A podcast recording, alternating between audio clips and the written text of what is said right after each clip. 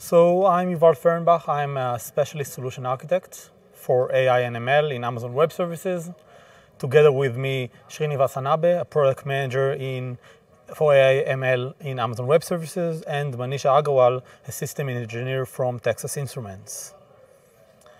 In this session, we'll talk about how to choose the right infrastructure for different parts of your machine learning workflow.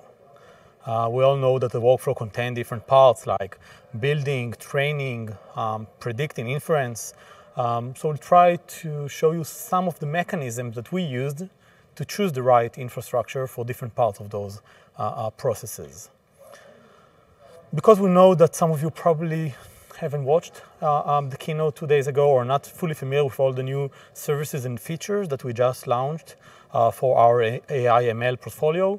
So a really quick overview of some of the things that we just launched. For example, in the AI services, so the APIs that developers can use, we just launched an option in Amazon Recognition to also train recognition on your custom labels. Another service that we just launched, another example, is Amazon Fraud Detector, a new service that allows you to detect fraudulent activities throughout your data, your operations, your processes.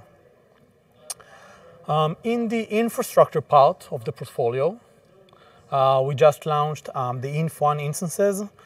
We'll dive deeper into those instances and elaborate more on them during that session. So we'll talk about that. And the main service, the main part of that platform, of that portfolio that we'll talk about today is SageMaker. So what is Amazon SageMaker? Again, just a quick overview for those who are not fully familiar with that.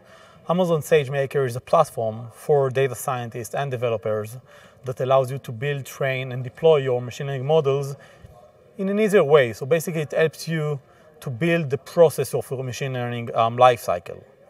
It allows you to build your models and build your data using, for example, ground truth or our managed notebooks. And few of the features that we just added to Amazon SageMaker are, for example, the debugger that allows you to debug your code during training and get more insights throughout the training job.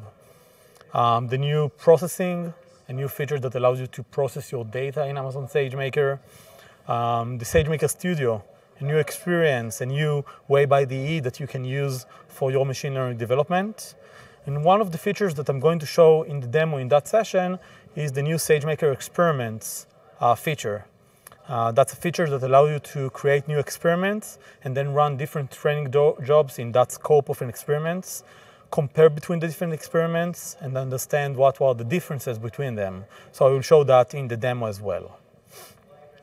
But as I said before, this session is aimed for how to choose the right infrastructure. So in this session, I'll try to talk about different parts of your machine learning lifecycle, and we'll start with the training part. We'll understand what are the options available for us for infrastructure choices for the training jobs, and afterwards also for the inference, including the new Inf1 instances. So which instance families are available for machine learning jobs, for training jobs? You can see in the presentation the different families that are available, and I will try to walk through the different families just for you to be familiar with them and get my recommendation of when to use each one of those families. So we start from the left side. In the left side, you see the T families. Those are the burstable CPUs family. With those families, you basically get a normal ratio of CPU and memory. So for example, the T3 2XL give you 8 vCPUs and 32 gigabytes of memory. But because there are burstable CPUs, then if you are running a long machine learning job, a long training job, in many cases, your CPU performance, you'll just consume all your CPU credit and you'll get less CPU performance after some time. So my recommendation for those instances, they can be really cost-effective for short jobs. So any job that is, for example, for minutes, short jobs can be very cost-effective with those instances. Another option is, for example, for notebooks. So if I just want to run through a notebook, I'm not running any processing in the notebook, just running some cells, maybe running a SageMaker job, then in those cases the theory family can be really relevant and cost effective. If you do want to run longer jobs, then the AM families have the same ratio of CPU and memory, but don't use those burst credits for CPU. So the CPU stay the same throughout the job. You can use them for longer jobs, not just for short jobs. So any job that uses a CPU and needs the normal ratio of CPU memory, the job still loads some data to the memory. It still uses the memory, but need that normal ratio, then the AM family can be relevant for those kind of jobs. Again, 8 vCPUs and 32 gigabytes of memory for the AM574X. The next family is the R family. That's the memory optimized family. An example for job that will be able to utilize the M family are jobs where you want to load all your data to the memory. So let's say you are loading a pandas data frame, maybe do some data engineering on that data frame. In those cases, usually you will need more memory and your job will be quite memory optimized. So in those cases, the R family can be relevant, and you can see that with the R family, you can actually get the twice ratio of memory over the normal one with the M5. So for example, the R574X have 8 vCPUs and 64 gigabytes of memory.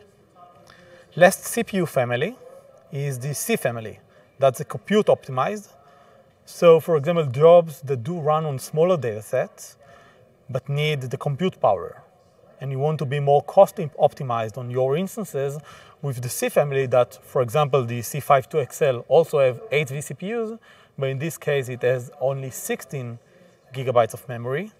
So it will be more cost effective for CPU-bound jobs. So whenever you're running on a small data set or can not load all the data set to the memory, but just part of it, the C family will probably be more cost optimized in those cases. So those are the CPU instance families that are currently available in SageMaker. And for many machine learning jobs, mostly statistical jobs or tree-based machine learning jobs, those instances can be really relevant. But then when you start going or start running some deep neural networks, in most cases you will need to use a GPU, or using a GPU will be more cost effective than using a CPU. So for example, the P family, that are primary GPU family for training jobs, you'll get the V100 GPU, that's for example with the P3 family. Those instances can run more parameters, can actually boost your training job and be more cost effective in many of the times.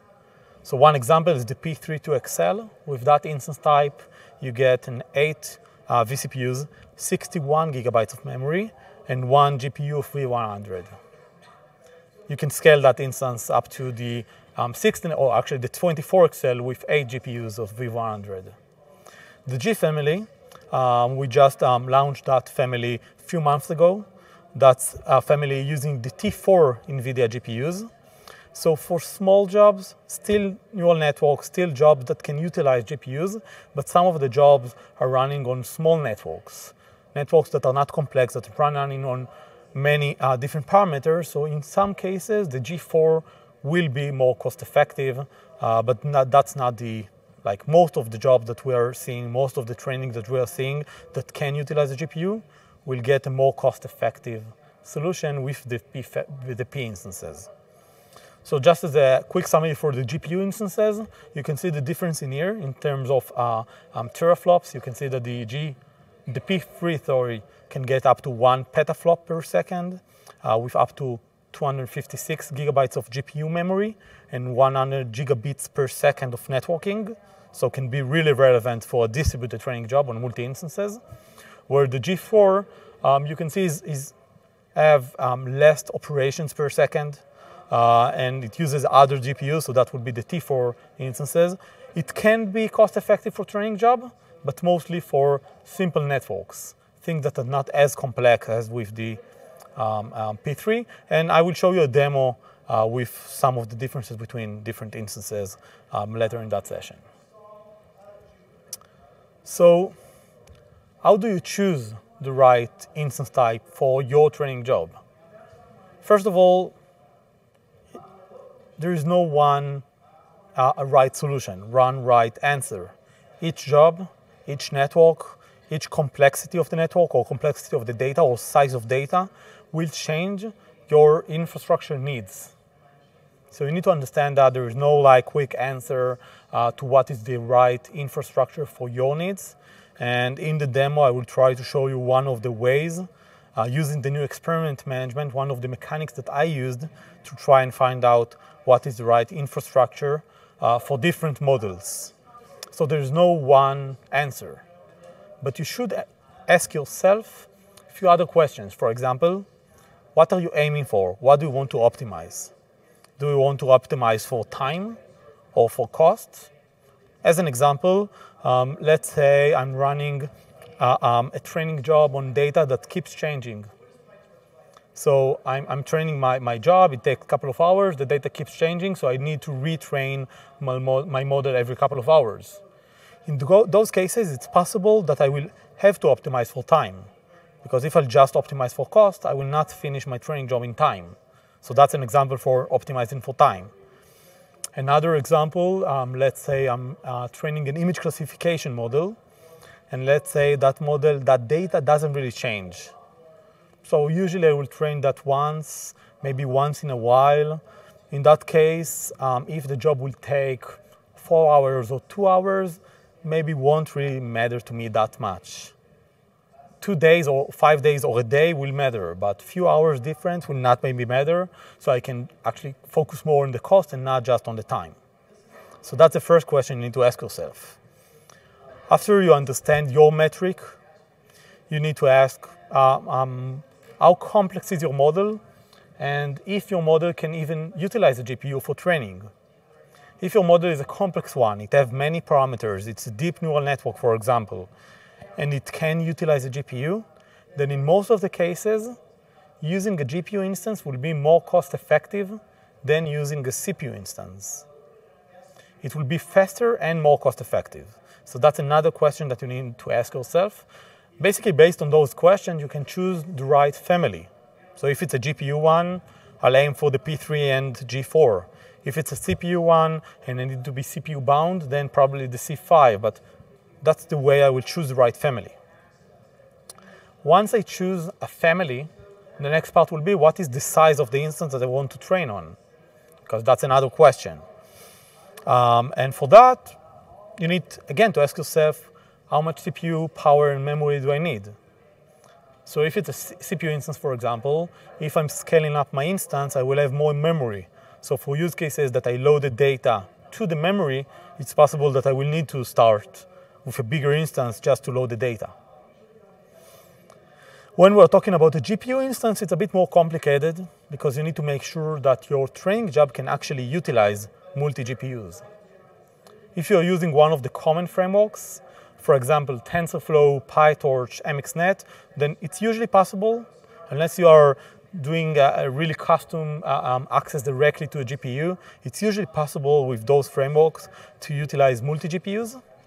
But if you are running your code and contacting directly the CUDA drivers, then you do need to make sure that you can utilize multi-GPUs and not just a single one. If you can't utilize multi-GPUs, even if you'll scale up your GPU instance, you'll get more CPU and memory, but you won't be able to utilize the more GPUs that we just gave you. So that's another thing that you need to check with your specific script. After you choose the right instance size, based on those cases, based on those things, the next part will be, can you even maybe distribute your training job, run on multi-instances?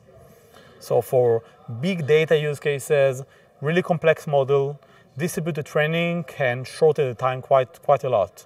I'm not sure if you've seen the keynote, but we just talked about two use cases, the RCNN use case, for example, that we were able to really shorten the training time, and that's based on a distributed training solution, not on a single instance. So again, for the frameworks that we For the most common frameworks like TensorFlow, MXNet, PyTorch, it's possible. There are some distributed strategies, but you need to make sure that your code can actually utilize those distributed training jobs. So let's see a demo of how I tried to create a mechanism that allows me to test different instances for two types of models. One is a simple model, the other is more complex, and find out which instance type is more relevant for each one of the jobs.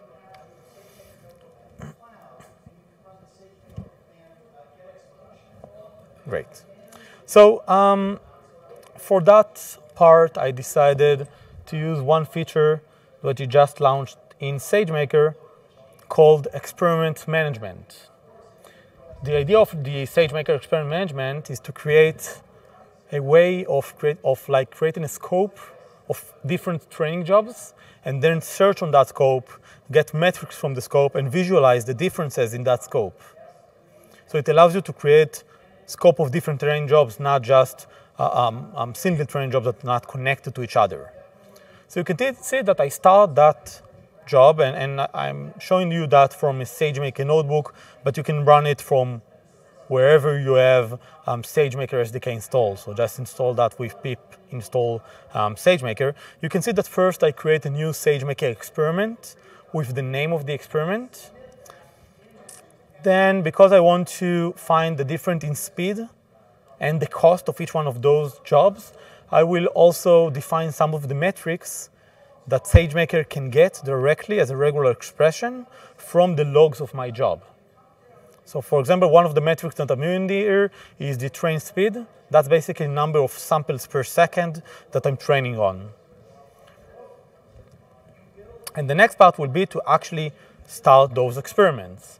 So in this case, I use the for loop to run the different experiments, but it doesn't matter. You can even run those experiments across different days.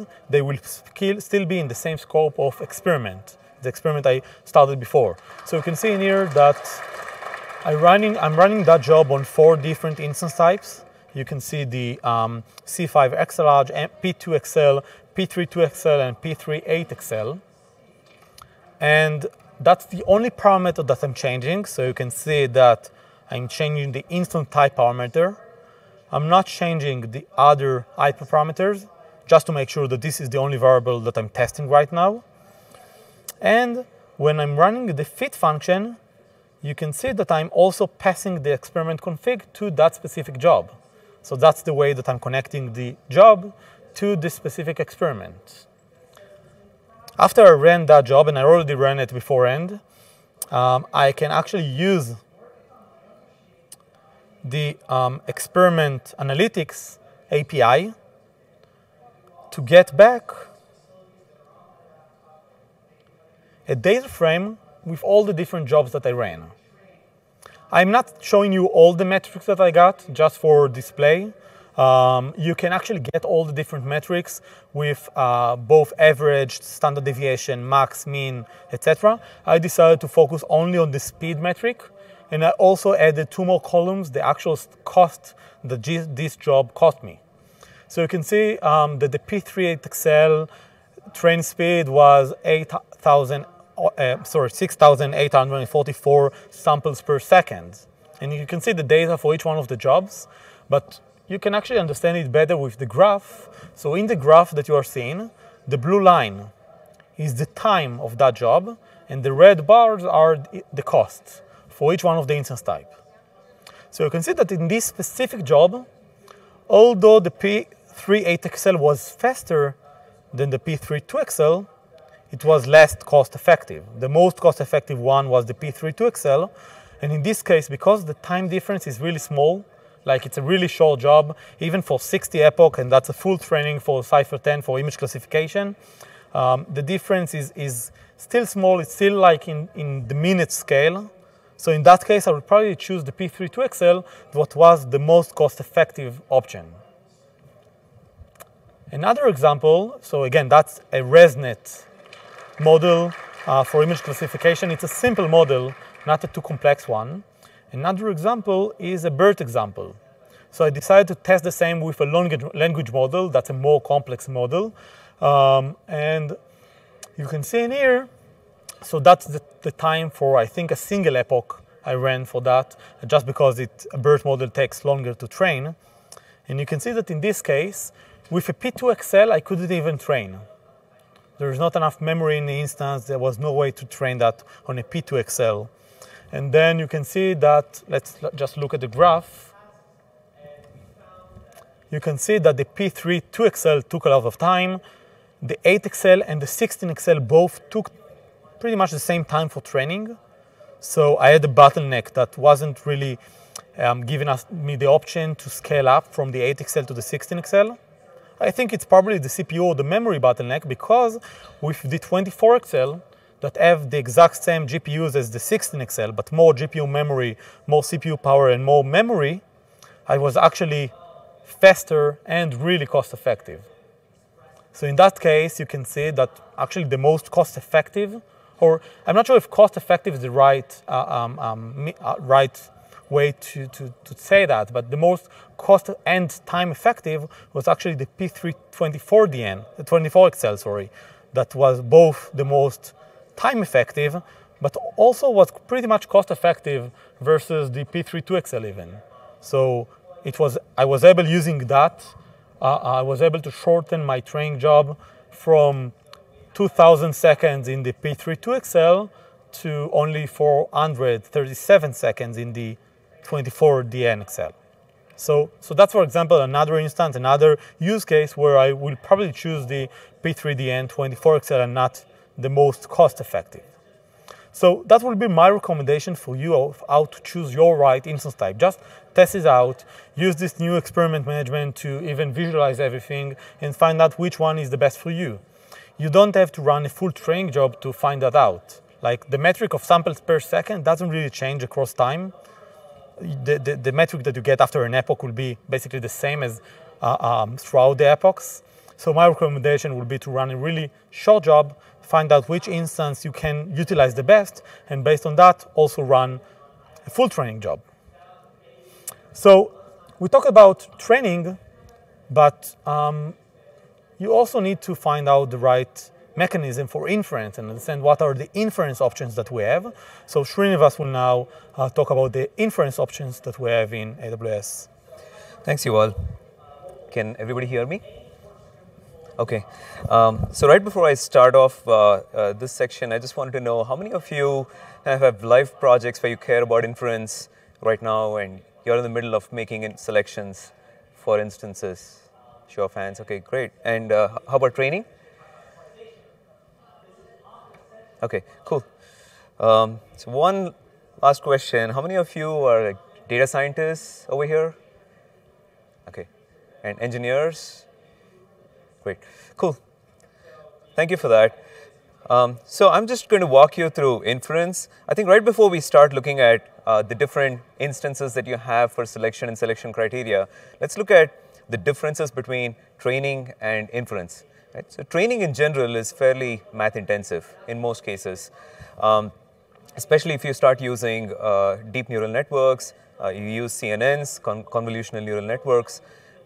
There could be several different layers and millions of parameters, right? So as an example, VGG is one model which you might have like 150 million parameters. So lots of parameters and a lot of operations that go on, many of them being like matrix multiplication and so forth. So for this, when you use GPUs, you can start parallelizing a lot of these operations, right? So when you start parallelizing these operations, you get better performance. And when you look at the inference side of it, the math intensity is much lower on the inference side. So when you start using like training instances for inference as an example, you might end up with much lesser usage. The other difference between training and inference is that training typically is a standalone application, whereas with inference, you're likely running your application code along with inference. Right? So as an example, if you're an insurance company and you're doing claim estimations, you've got a bunch of business software that's running, and then you're also imbibing images from, say, the accident site, or where you're trying to make claim estimations. And that likely is going to be part of a larger workflow. So you have to worry about the application logic and the business logic that's running and utilizing your instances, the resources of your instances, along with the inference requirements as well. Training is run in the cloud in most cases, whereas inference can actually run in the cloud as well as on edge devices. Right? So as an example, you might have security applications where your video cameras are detecting objects and sending back events to the cloud. But then there's a lot of inference happening right at the edge on your cameras. So inference can run at the edge as well as on the cloud. Training runs typically less frequently. Of course, you can always do continuous training, but in many cases, training is much less frequently than inference. Inference can be a 24/7 operation. Right? So these are some differences. Now, if you just look at the last bullet over there, that inference is running all the time, and you start looking at the number of clock cycles you basically are expending on inference versus training, you can roughly estimate that about 90% of your machine learning costs are likely going to be to inference rather than training. And so optimizing inference becomes a significant cost factor for you in your machine learning projects.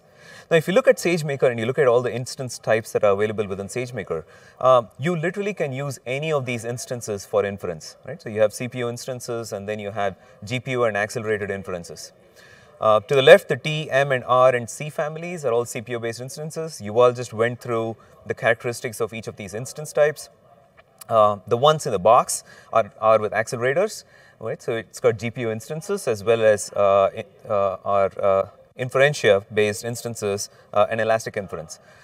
The core difference, of course, with GPU is that you can use GPUs for inference, and when you start running inference on neural networks, CNN models, or BERT, you see a significant amount of improvement in performance for inference. That's because you can parallelize a whole bunch of these inference operations. So the P family is our training instance family. The G family is more specific for inferences. Inf1 includes Inferentia, which we recently introduced. And Elastic Inference allows you to attach a fraction of a GPU instance to any CPU instance. So let's look at a few differences, primarily for the GPU instances.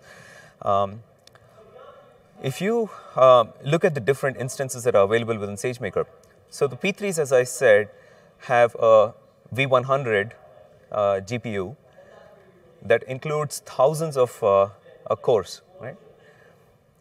So it's optimized for training, and it can really reduce the amount of training time that you take.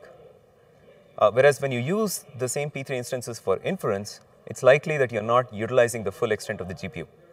So in many cases, we actually ran experiments that as you start increasing the number of batch sizes for inference and you start running multiple inference jobs on the same GPU, you start to use more of the GPU. And in our experiments, we have seen that in most cases, if you're just running a single inference at real time, you use only about 10% of the P3, right? In most models, CNN models that we have seen. So you're pretty much leaving about 90% of those instances unutilized, and you're paying for it. So it ends up being more expensive. Although, if the inference job can actually use the full width of the GPU, you might end up taking less time. Right? So latency could be improved. The G4 instances that we launched recently are more custom built. It's got fewer streaming multiprocessors, which are basically cores within the GPU. And so you end up utilizing a little more of the GPU, and the cost is significantly lower. So it's our lowest cost inference option for GPU instances in the cloud. Right? And it's got up to 1,000 TOPS of compute with up to 8 NVIDIA T4 GPUs. When we just recently introduced the Inf1 instances. So this includes Inferentia, our accelerator. So Inferentia is our chip. With Inferentia, you can go up to 2,000 teraflops with up to 16 of those Inferentia accelerators per instance. So when you start... So if you look at the Inferentia instances, you can get up to 3x the throughput of G4 instances, and you can lower the price performance by up to 40% in comparison with the G4. So that's what we have seen in our tests so far. But of course, it differs per model, and obviously you have to look at actually testing these models out with these different options, right? But the Inf1 instance has basically been built to improve throughput and lower your latencies. And so if you look at kind of the tensor processing and the pipeline capabilities, you can actually connect multiple inferentias within your instances, and you can parallelize inference across these different inferentias. To do all of these things, we've got an SDK, AWS Neuron, and you can use the Neuron, and it's packaged with the different frameworks, TensorFlow, PyTorch, and MXNet, and we have libraries that will help you to compile your models and launch on Inferentia. So those were with instances, but your instances may not be fully utilized. Right? So your GPU instances may not be fully utilized, as we just discussed. So even if you have the G4 or the inferential instances, you might not fully utilize the width of the GPU for your inferences. And the other aspect of it is that because you're running your application code along with your inferences, it is likely that the needs of your application are different from the needs of your inference. So you have to right-size your inference for whatever needs more resources, right? And when you do that, it's likely that you may not be right-sizing your instance selections for the needs of both your application as well as your inference. And so you might be leaving, again, utilization on the table. So how do you solve this? Now, before we go there, there are a couple of deployment models as well that are fairly common that we have seen. Right, the first deployment model is that you can run inference on separate fleets of GPU instances, and then you could have different application instances or applications running on different fleets. Right? And these applications can then make inference calls to this single fleet, gather the responses, and then that's one way of running it. So what I've seen is that this model usually works when you have multiple different models, and you have different applications, and you have different teams of application engineers working on their own stacks, and then you've got a central team that manages your inference fleet. Okay? The positive of this is that you can right-size more for that particular inference application and their models, but the disadvantage is that it requires a lot of heavy lifting because you now have to manage multiple fleets. The second way of deployment is that you can co-locate your application stack with your inference. The issue there is that, as we discussed, your applications might need a certain set of vCPUs and a certain amount of memory, whereas your inference requirement might be a certain amount of GPU memory and a different amount of and a different latency requirement within your GPU for your inferences. And so right-sizing it might actually be a bit difficult. So the solution for this is that we introduced Amazon Elastic Inference in last year, and the way Elastic Inference works is that we take a slice of the GPU, and we actually do spatial partitioning of the GPU, so you actually look at a slice of the GPU as if it were a complete GPU instance, and you can attach that to any CPU instance. Right?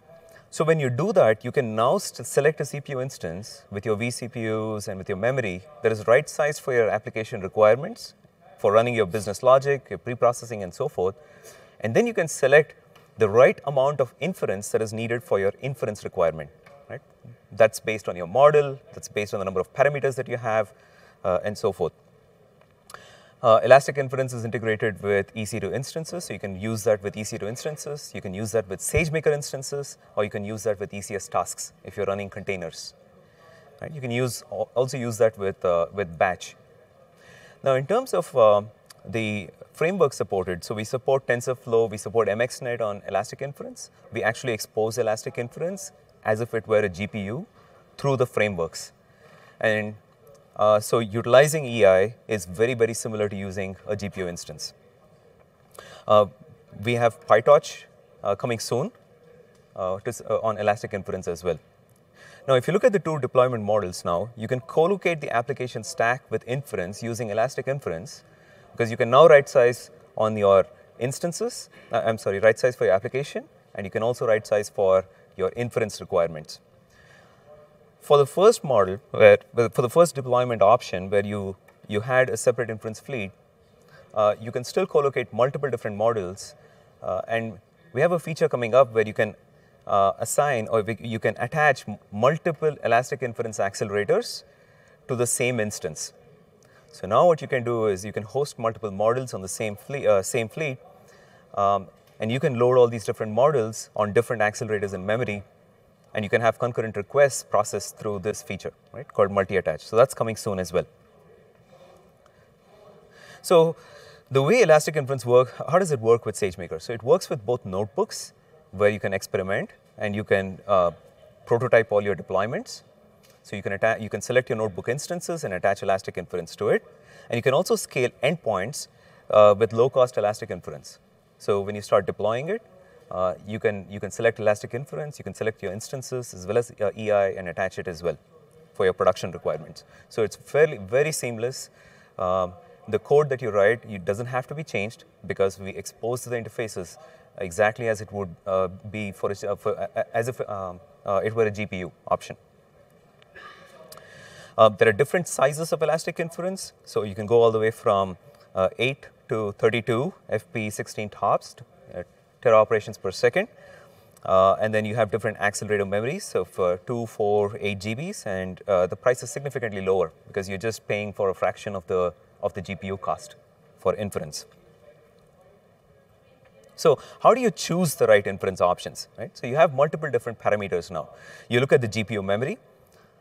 That's an important aspect of it. You look at the latency. So when you look at the GPU memory, it's made up of two components, right? So it's the size of your model and it's the size of your input tensors. So if you add those two, and then you start looking at, okay, which GPU instance actually fits that budget for me? Right? So that's your first criteria. The next criteria would be, well, I'm going to run a POC and then figure out what my target latencies are, right? And then figure out what my latencies are and whether that fits within my latency budget or latency SLA. So from that point on, you can then choose a higher instance so that you can get better latencies, right? Lower latencies. Throughput is another important parameter. Our Inf1 instances with Inferentia have very high throughput.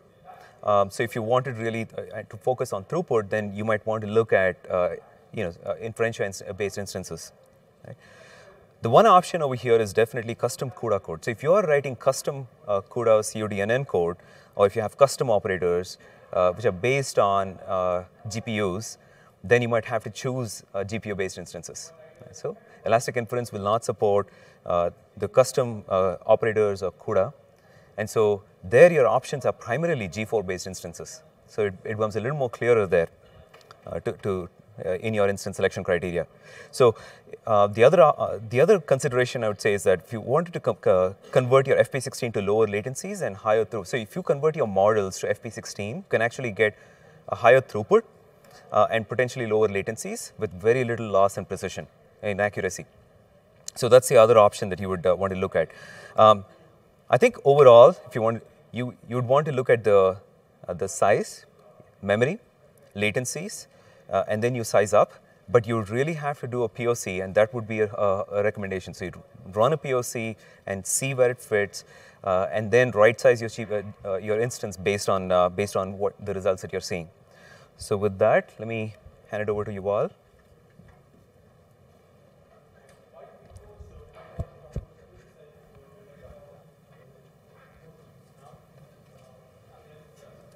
We'll keep talking till, okay, great. So we decided to do exactly that, to run a POC. We found one of the models that I trained before and see which one was the most latency effective, let's call it, or the least latency and cost effective. So we chose one of the models. In that case, we chose the CIFAR-10 model. So again, it's a really simple model. It's not too complex, but still we decided to choose that model. And what we've done is basically deployed that model 3 times. First, I deployed it on an AM574X instance. So you can see the first line of the model.deploy operation. Second, I deployed it on an MLG4DN XLRG instance. So that's a GPU instance. And the third, I deployed it on an MLC5 large, so it's a smaller instance, but with the ML Elastic Inference Medium Accelerator. So that was the free deployment that I created. My script in that example is based on MXNet. We said already before that Elastic Inference supports also TensorFlow, for example, but in this case I decided to use MXNet. And just to show you how easy it is to utilize each one of those different contexts, so a CPU, a GPU, or Elastic Inference, let me open my inference script. So that is basically the script that I'm passing to SageMaker to load my model artifacts, my MXNet artifacts, and to be able to predict on those artifacts. And you can see that in the script, I'm just choosing the context I want to run on. Again, that's MXNet, MXX syntax, but with the different frameworks, it will be pretty much the same. With TensorFlow, using TensorFlow serving, it's even easier. It will be working by default. So you can see in here that for Elastic Inference context, that just chose a context called EIA. So that's the context for Elastic Inference. For the GPU, I chose the GPU context. So based on that, my script can choose the right context and work with the relevant infrastructure that it got. So I'll move back to the notebook. And what I decided to do is basically to get the data. So because it's a really small data, the CIFAR-10, I decided to run prediction of a big batch of images. In that case, a batch of 75 images simultaneously. So you can see that I chose that batch size in here. And for each one of those instances, I ran that prediction for 5 different batches of images. Then I got that data frame and that graph. So let's start with the data frame. You can see that I actually sorted that by the average latency. So from the highest to the lowest, you can see that with the M5, I got the highest latency, so a second latency. And you can see actually the average cost per request. So basically that's the hourly cost divided by the time of the request. Then you can see that with the C5 large, so that's a smaller instance, with the Elastic Inference, I got to a better latency. So from a second, I reduced it to 0.93. And the average cost per request was lower. The cost per hour, and that's basically the pricing method of SageMaker real-time endpoints, you pay it by the hour or by the second, actually.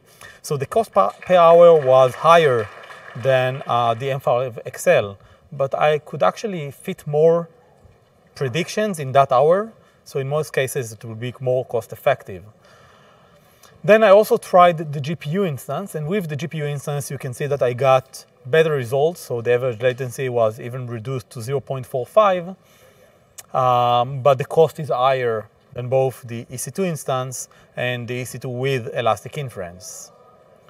So one more comparison that I will encourage you to test now that we launched the Inf1 instance is to try the same also with Inf1 and see if maybe in your use case, Inf1 will be the most cost effective or latency effective between the different instances that you just chose. So again, that's another method for you to check by yourself. In this case, I haven't checked also the instance size, basically because I ran only one inference per simultaneously, and because the size of data and size of model in here is really small. But in different cases, you'll probably need to choose different instances and different instances size as well.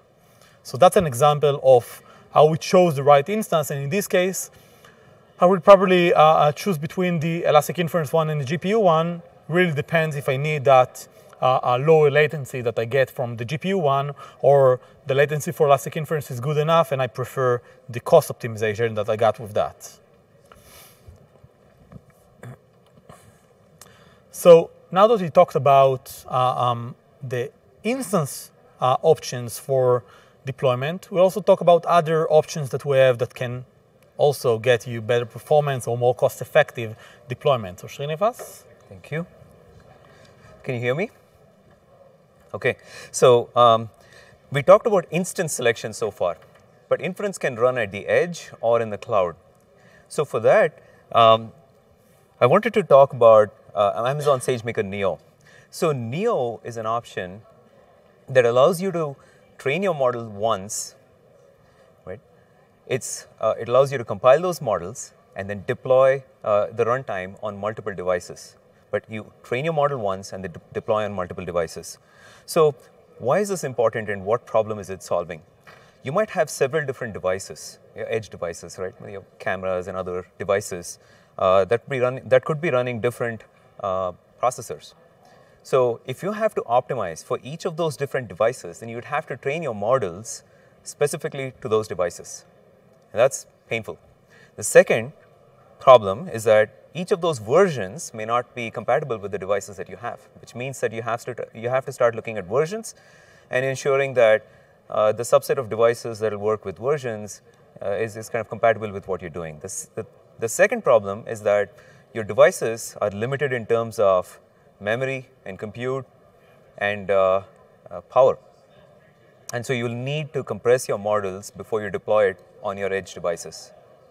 The third problem is that you, whenever you update your models, you'd have to essentially have version controls in place for deploying on your different devices. Right? So all of these are different, problematic when you start trying to deploy across these different devices. And so with Neo, what you can do is that you train your model once in whatever framework you're using, and then you can take the trained model, run it through Neo, which compiles the model. Neo creates an intermediate representation, and then there are a number of different optimizations that we perform, and then the runtime that you get from Neo, you can deploy on any of those devices. Right? So your runtime will be specific to those devices.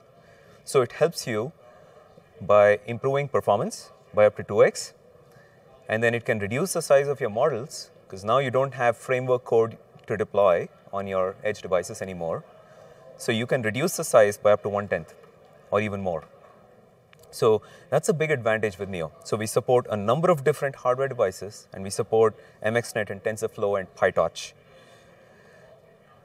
Right? Neo is also open source, and so you can always download from GitHub and try on your own.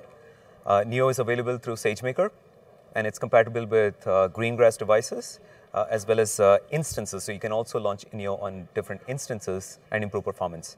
So to give you a live example, Manisha from TI.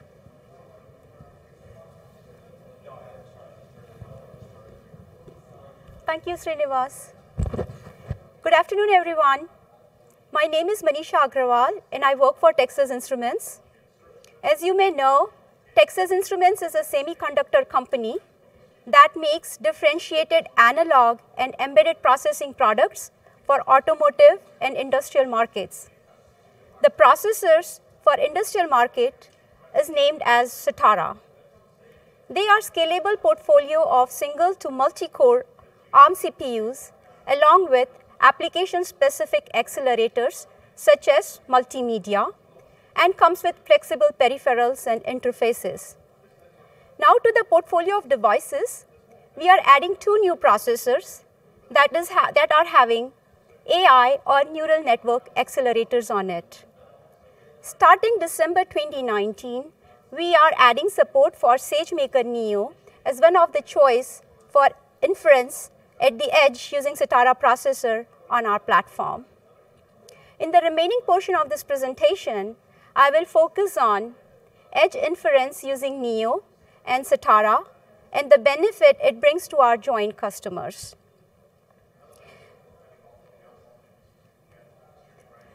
I would like to start with the question, why run inference at the edge? Well, there are several benefits that the TI customers see using running inference at the edge on TI Sitara processors, such as low latency. Running the inference at the edge reduces your latency. There are several applications that have need for real-time inference.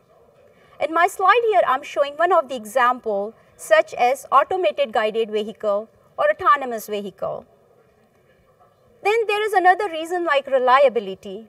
there are several applications that are having no tolerance to any error introduced due to poor network connectivity. Here I am showing an example of mission critical operations in a factory automation. Then there is another reason like privacy and the legal issues, because of which customers prefer to run inference at the edge. Other reason is the reduced power consumption. When you run inference at the edge, your system power reduces, and there are several applications which have constrained power budget, such as here I am showing a drone as an example. Another reason is when you run inference at the edge, you have reduced network bandwidth. For example, here I am showing a factory predictive maintenance on a fleet of devices in factory automation scenario. And you would like to collect information from multiple sensors and continuously monitor and do predictive maintenance on them. In this case, you would like to run inference at the edge. Finally, there are scenarios where there is no network connectivity out there, such as doing smart agriculture on a remote field. Now, having the understanding or the motivation built behind running inference at the edge, let me walk through how an application flow would look like using Neo plus Sitara.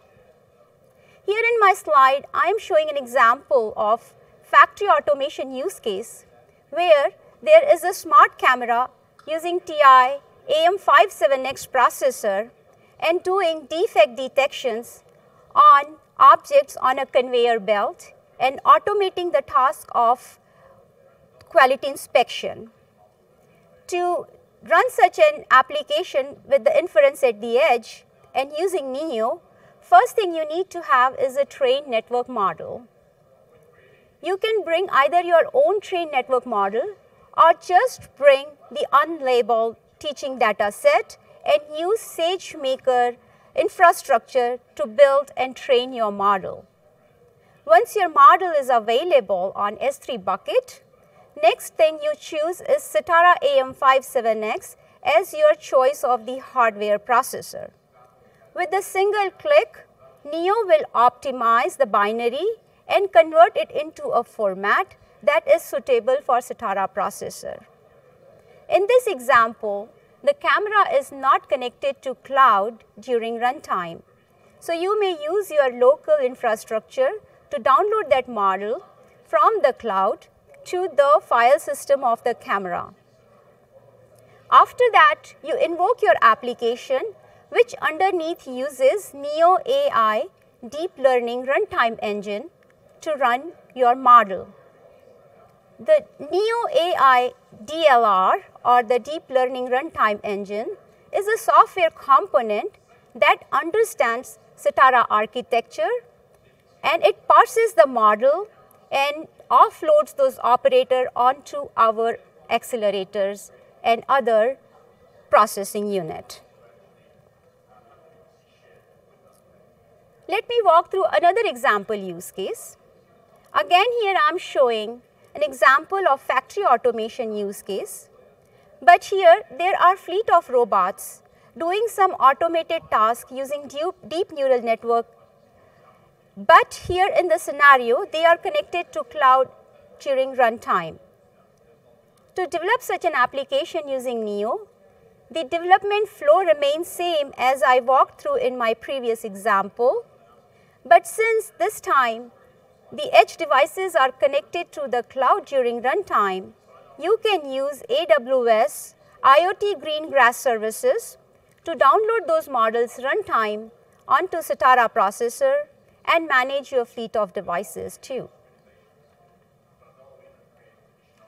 Well, TI Sitara processors not only supports factory automation use case, we enable edge inference across industries such as industrial transport, aerospace and defense, building automation, retail automation, appliances, grid infrastructure, and medical sectors, to name few. So why would you like to use Sitara processors for your edge inference? They are single scalable platform of devices with ARM CPUs, specialized accelerators, DSPI DSPs with flexible peripheral and interfaces, and now comes with AI or neural network accelerators. They are real-world compute efficient and power efficient devices. They come with support for multiple industrial communication protocol on one single platform. As well, they have programmable real-time unit to real-time control your cyber-physical world. They are backed by the solid manufacturing capability of TI that it has developed by shipping 30+ years of DSPs. They go through rigorous testing to meet the quality and reliability standard. All our Sitara processors support 100K power on hour with extended temperature range of -40 degrees to 105 degrees Celsius with high I/O voltage and low failure in time rates. They come with unified software development kit experience with commitment to real-time Linux and TI RTOS. Our customers can get support at each step of their reference design free of cost through e2e.ti.com. It is an industry-leading forum supported by the subject matters experts in TI and our community member. Not only that, at TI, as we sell analog and embedded products both, we bring system-level expertise. We have system-level expertise on 13 different industrial sectors with 500+ different systems. We have 2,000+ reference design, with the help of which we not only make your product smart, but also we can help you create differentiated design for any of your industrial equipment needs. Now, with SageMaker and Neo offering end-to-end spectrum of services for machine learning application, starting from ingesting your unlabeled dataset, all the way to providing an optimized model binaries for Sitara processors. And with Sitara processors' compute efficiency along with robustness, together we can democratize the development of machine learning application for any of your industrial and equipment edge inference need. SageMaker Neo not only optimizes the model binary, but it also has the enhanced network model coverage. With its broadest coverage of the network model operators, 60 to 70+ on individual frameworks such as MXNet, PyTorch, and TensorFlow, they have the broadest coverage available out compared to any other runtime engine available on Sitara processor. To get started with machine learning on Sitara processors, here I'm showing on my slide the links on how you can get started. I would recommend going through Sitara machine learning page first, which has step-by-step guide to get you started. On the hardware development kit, you have two choices today. There is AM574X Industrial Development Kit, which comes with 2 cores of our AI accelerators. It has peripherals and interfaces suitable for industrial application. There is another choice, which is a low-cost, small form factor, community-supported board, which is a BeagleBone AI. It costs $125. Now, to get started with our software development kit, the link I'm showing on the slide, we release our software kit every quarterly cadence. The Neo support will be added in our upcoming processor SDK release happening in December end. Please download the our software release happening in December end to get started with Neo on Sitara processor. We will be having a chalk talk in Venetian at 1:45 p.m. today. If anyone of you have your use cases and want to get jump started on the Sitara processor with Neo, Please come and see us in Venetian at 1:45 p.m. Thank you. Thank you, Manisha. Thank you, Manisha. So can you hear me real quick? All right, so to summarize, in this session, we saw a number of different options for training as well as for inference. We gave you selection criteria for instance selection and also accelerators for inference. Hopefully, this was useful to get you started on SageMaker in your journey through ML. Here are a few more links if you're interested. Definitely look at aws.training/machine-learning for the different trainings that you have for machine learning. And thank you very much for coming in for this session this afternoon. And I hope you've had a very good reinvent session so far. And please don't forget to complete the session survey in the mobile app. Thank you.